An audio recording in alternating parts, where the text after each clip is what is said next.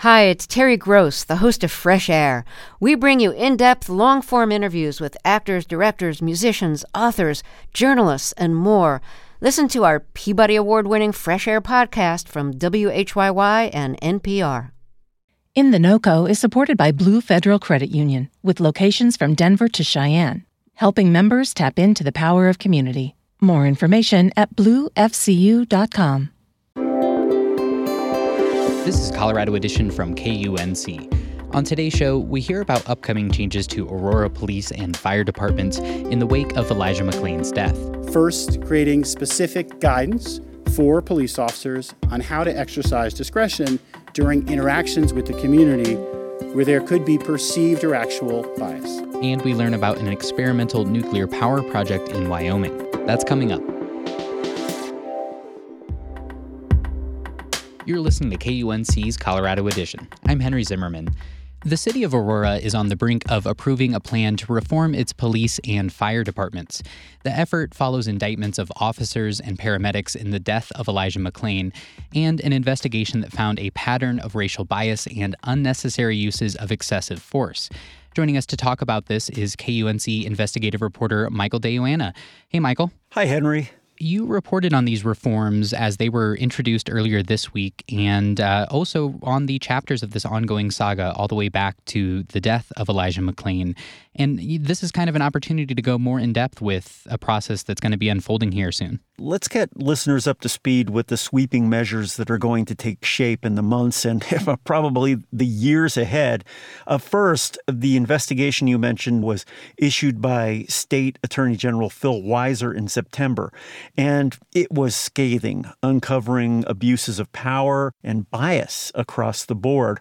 Uh, for instance, uh, police used force against people of color almost 2.5 times more often than white people, and uh, people of color were more likely to be stopped by police in the first place and to be arrested.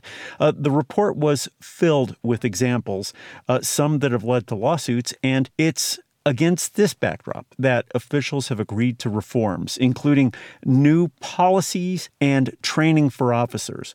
Aurora Police Chief Vanessa Wilson told reporters this week that she is fully committed to the process. A lot of things have come to light, a lot of things that we're not proud of a lot of things that I had to deal with via terminations or even arresting some of our own.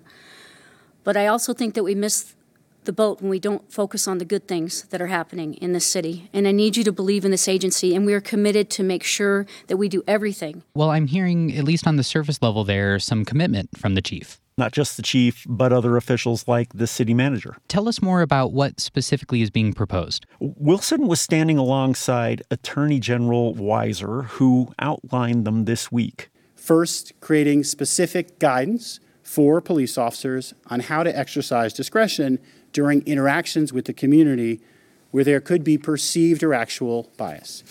Second, improving the use of force creating policies and training that will ensure it's only done when necessary and appropriate, and there's not unnecessary escalation of encounters with community members.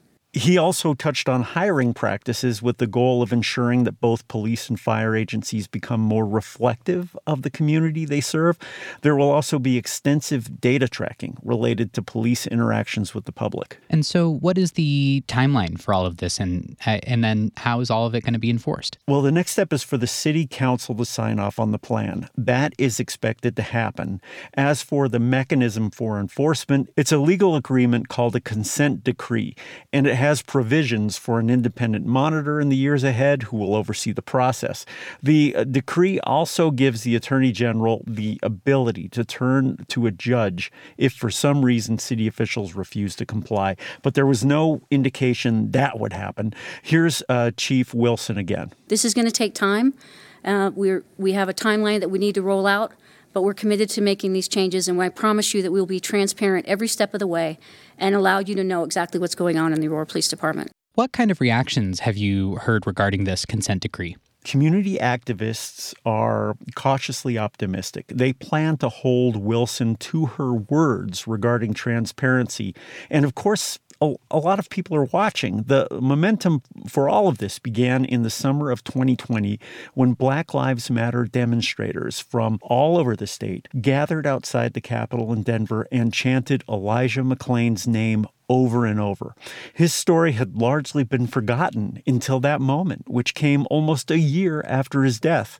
A, a year after Aurora police stopped the 23 year old black massage therapist as he walked home from the store on the grounds that he looked sketchy.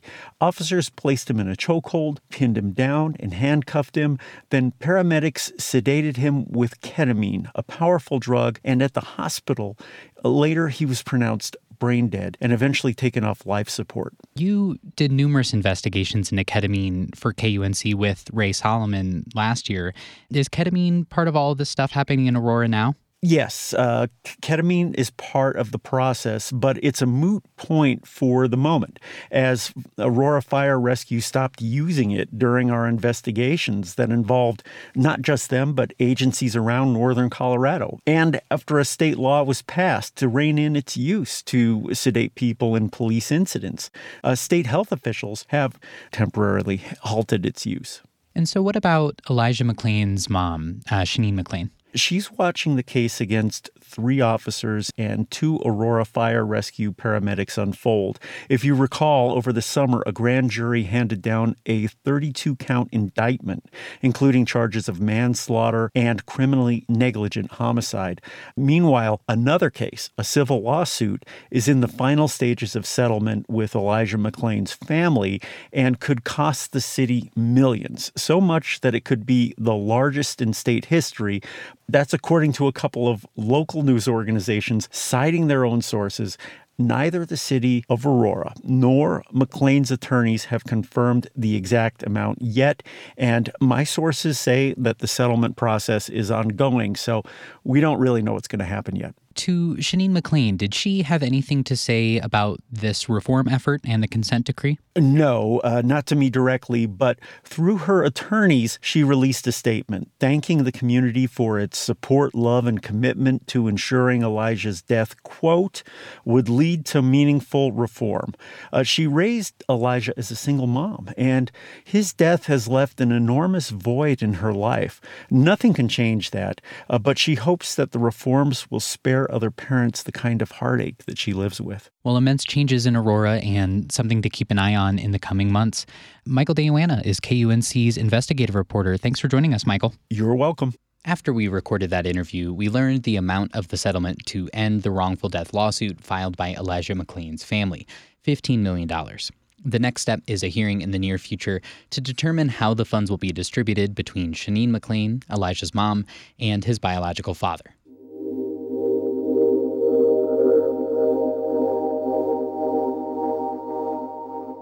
A small city in southwestern Wyoming will be home to a Bill Gates backed experimental nuclear power project near a coal fired power plant that's scheduled to close in 2025. Officials with the Washington based TerraPower said this week they will build the Natrium plant in Kemmerer. Proponents of the sodium cooled reactor say it would perform better, be safer, and cost less than traditional nuclear power. But others are skeptical. Judy Fahys of Inside Climate News has more. Please give them another round of applause. Thank you very much. More than 100 people gathered in the heart of Kemmerer late last summer to celebrate James Cash Penney. Once he started his retail chain, coal miners didn't have to buy everything from their employers. Then the idea spread across America. Penney's spirit of innovation inspired city leaders as Kemmerer competed against three other Wyoming communities this year to host an experimental nuclear reactor. They wanted to save jobs as their coal fired power plants retire early. We realize that's coming, but we want to mitigate uh, anything, uh, anywhere that we can to make our town not dry up and blow away. That's Mayor Bill Thek, who was scooping barbecue onto buns for the crowd. He blames the energy transition for coal's decline, and that's a big deal in Wyoming, the nation's biggest coal producer. And, uh, you know, when it comes to decarbonization, we're we're not stupid here. We're hicks, but you know, we're, we're not stupid. Thek and other city leaders learned Tuesday they've been chosen as the location for a $4 billion electricity generating reactor. The high profile project was proposed by Bill Gates in partnership with Rocky Mountain Power. They hope Gates' company, TerraPower, can do what Penney did 120 years ago turn this remote coal town on Wyoming's western high plains into a springboard for innovation. This is going to be extremely exciting for the state of Wyoming, uh, for Rocky Mountain Power and our customers, and in particular for the city of Kemmerer and for the Naughton Power Plant and our employees there. That's Rocky Mountain Power's CEO Gary Hoogeveen speaking at Tuesday's announcement. And we're going to need to decarbonize, and as we go down that path, we see the Natrium project as being incredibly valuable to our customers. Natrium would generate 345 megawatts of carbon free energy and help cut the company's greenhouse gas emissions. That's a big reason why Gates' company and Hoogeveen's are both pushing for these new reactors. But sodium cool reactors like Natrium are unproven, and they have their critics. Some question whether the new designs are as safe, reliable, and affordable as advocates say nobody's ever been able to make this particular design work to produce electricity economically and reliably. Allison Macfarlane led the U.S. Nuclear Regulatory Commission in the Obama administration.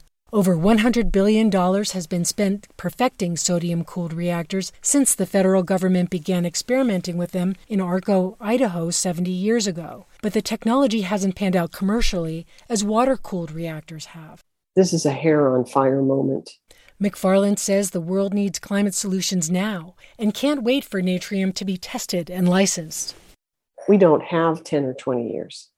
In Kemmerer, optimism remains high even though Rocky Mountain Power plans to close the nearby coal fired power plant in 2025. Chauffé Shermer is with the Utility Workers Union of America in Wyoming, and she says workers generally support the reactor experiment. They're watching to see whether state and federal regulators agree that Natrium can be safely operated. In the big picture, if there's a way to do it and protect jobs, we're all for it. It's also a potential safety net for some of the 106 workers at Kemmerer's coal fired power plant. There's still a lot of uncertainty, and the workers look forward to having an opportunity to stay where they live, you know, the place that they clearly love, that they've been here this long. Federal matching funds for Bill Gates' reactor require that the plant is up and running in 2028. I'm Judy Fahys for Inside Climate News and the Mountain West News Bureau. KUNC is a member of the Mountain West News Bureau, a regional reporting collaboration. You can find more stories at our website, kunc.org.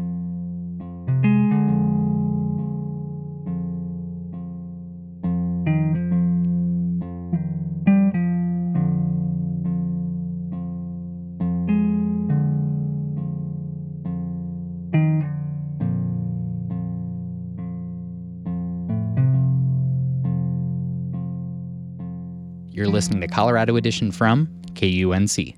How much money should oil and gas producers be required to set aside for cleaning up retired well sites? That question will be front and center at the Colorado Oil and Gas Conservation Commission this winter as the agency crafts rules governing financial assurances from the oil and gas industry. The issue comes down to what happens when producers go bankrupt. If they haven't put aside enough money to properly plug and abandon their operations, those wells become orphaned, meaning that Colorado taxpayers end up footing the entire cost of cleanup. All of this agency rulemaking isn't the splashiest stuff, but it could have big consequences. And to help us understand what those consequences might be, we're speaking with Andrew Forkus Goodmanson, Deputy Director of LOGIC, the League of Oil and Gas Impacted Coloradans. Andrew, welcome to Colorado Edition. Hi, thanks for having me. So let's start with some basics. What does it mean for a well to become orphaned? How does that actually happen? So, an orphan well is a well that's been abandoned to the state of Colorado and it has become the responsibility of the Colorado Oil and Gas Conservation Commission to clean up. Typically, it happens, as you said, when an operator goes bankrupt. For example, if the well is no longer productive, uh, the COGCC is stretched pretty thin when it comes to enforcement and monitoring. So it's possible for wells to just sort of slip through the cracks and uh, for the operator to essentially just walk away from that operation and leave it as is, hopefully shut off in some form or another. Um, but uh, it can basically just be the end result of the a poorly planned for end of life of an oil and gas well. Um, the industry claims that they're super low producing and therefore a super low risk when it comes to emissions and public health, but the actual evidence indicates otherwise. You'll see video footage of methane emissions from these low producing sites taken by a very expensive and high tech camera that looks at um, methane emissions through infrared. And you can see emissions coming off of many, many of these sites. And when taken in the aggregate, there are 10, 20, 30,000 of these low producing sites that are all emitting a little bit of methane. That's obviously a catastrophe for our state's greenhouse gas emissions reductions plans. It's harmful for the people who are breathing that air who happen to live next door. And there's also potential for groundwater contamination from these low producing wells or inactive wells um, that, that we believe is a serious risk. And again, individually, each of these wells is maybe a small risk, but there are 20,000 of them. And collectively, the risk is huge. We need to start addressing it now. And then, Andrew, what does that process of actually plugging the well look like? How does that happen? The plugging process is actually just sort of shorthand for plugging, abandonment, and reclamation. So the, the COGCC will either with its own staff or through a contractor remove all the surface equipment, remove all the old tanks, look for spills that may have happened, which is super common, unfortunately, and remediate the surface, and then actually pump cement down the, the hole of the well bore and essentially fill it up to make sure that the producing section of the subsurface where the hydrocarbons are is separated from both the, the actual surface and any groundwater that may potentially be useful. And so, how much does it cost to properly plug uh, and abandon a well? That's a great question, and one that has been the subject of a lot of really rich debate at the Colorado Oil and Gas Conservation Commission over the last six to eight months. Um, the statewide average thus far is about $92,500. But I personally believe, and the evidence seems to suggest that that's a pretty gross underestimation of the actual cost of plugging and abandoning more modern wells. Um, so it could be anywhere from, you know, the ninety-two thousand dollars that the COGCC has found, or uh, if you look at research done by an organization called Carbon Tracker, could be as much as several hundred thousand dollars per well with that background now, let's move over to financial assurances, which I guess is this sort of mechanism that the COGCC might be considering. What are financial assurances in the oil and gas industry? And then why should we be paying attention to this? So, financial assurance functions essentially like a security deposit uh, for those of you who are renting, that shouldn't be um, too hard to imagine. Um, it's basically the money that an operator has set aside in various forms, sometimes through what's called a surety bond, sometimes through actual cash held in a bank account, that they've set aside as a guarantee that the well will be plugged and abandoned at the end of life. So if an operator doesn't plug and abandon the well, the bond exists so that the state can claim the bond or the cash to do the plugging and abandoning work without um, using taxpayer dollars. And so the financial assurance is basically that promise to pay. What is the current state of Colorado's financial assurances rules? Are there any on the book, or would this be a completely new venture? There are rules on the books. And unfortunately, the state of them is that they are um, trying to find a, a nice way to say it, but I think grossly inadequate is the only way um, that would do the problem justice. Um, so going back a question, you ask how much does it cost to plug and abandon a well? Even at the low end, we're estimating $92,000 per well. Unfortunately, the current rules allow operators to post what are called blanket bonds, which is a bond that covers the entirety of their operations in the state, in some cases up to thousands of wells. And that blanket bond amount is only $100,000, barely the cost of a single well's cleanup cost. And there are some operators using a single $100,000 blanket bond to cover hundreds or thousands of wells in the state. And so that's how we find ourselves in this massive hole where the state only has a little over $200,000 in bonds on, or sorry, $200 million in bonds on hand, but a potential plugging cost of $8 billion. so we're short by about not $7.8 billion or so, depending on how you do the math. Can you give us some historical context to some of the regulations that got us to this point? I mean, it sounds like a bad situation for the COGCC to be in. Uh, yeah, that's a really good way of putting it. It is a bad situation for the COGCC to be in. And unfortunately, it's the result of the way the Colorado Oil and Gas Cons- Conservation Commission operated pre SB 19181. That was the bill that changed the mission of the commission from one that fosters oil and gas development to one that regulates it to protect public health and safety. And so pre SB 181, the COGCC felt that it was its duty to make sure that oil and gas operations were able to function. And regulation sort of took a backseat to that. And so the industry claimed that bonding was expensive, that it would be a waste of money. They didn't need to save for the end of life of their operations because apparently they thought these wells were going to produce, forever. And so the COGCC adopted financial assurance rules that were extremely lenient. And that has led to this problem where the, the industry has never really been forced to reckon with the true cost of cleaning up their operations. They've just been able to sort of pass that accounting down the line, hoping that they, I guess, hoping that they would never have to actually plug these wells. If you're just joining us, we're speaking with Andrew Forkus Goodmanson, the Deputy Director of LOGIC, the League of Oil and Gas Impacted Coloradans, about the ongoing financial assurances rulemaking at the Colorado Oil and Gas Conservation Commission.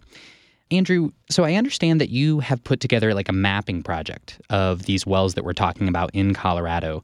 What does that project show? And then what did you learn putting all this together? When we started this financial assurance rulemaking, we were asking ourselves a lot of the same questions that you've been asking me. How many orphan wells are there? How many wells are there likely to be orphaned? Where are they? Um, is the problem, you know, confined to a certain geographic area? Is it statewide, et cetera?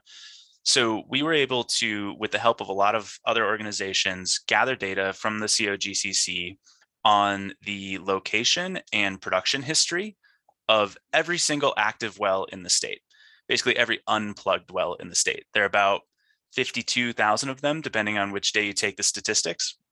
And we decided to put all those wells on a map and color code them by their average daily production.